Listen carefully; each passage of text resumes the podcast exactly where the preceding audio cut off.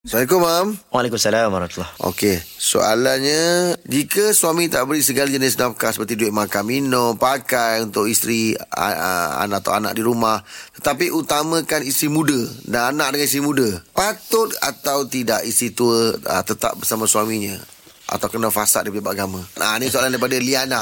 Kena ingat Ha. Orang nak kahwin ni Ha. kan, Kahwin dua tiga ni kan Dia Ha. kena Kena adil Adil lah. ha, Takutlah Allah macam disebut dalam Al-Quran fa in khiftum alla ta'dilu fawahidah. Kalau kamu tak mampu untuk berlaku adil maka seorang sudahlah.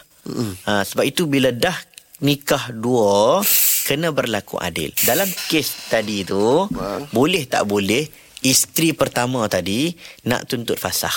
Akak kena ingat Fasah ni hak wanita. Jadi kalaulah dia rasa benda itu uh, sesuatu yang menzalimi diri dia sendiri, dia berhak untuk menuntut fasah. Tak ada masalah. Boleh.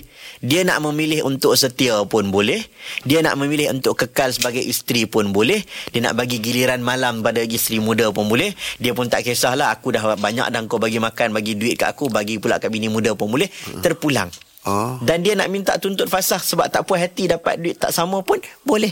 Pergi rujuk ke mahkamah, tanya dan cerita segala masalah, mahkamah akan buat keputusan. Layak tak layak untuk uh, difasahkan kedua-dua pasangan tersebut. Wallahualam. Terima kasih ya.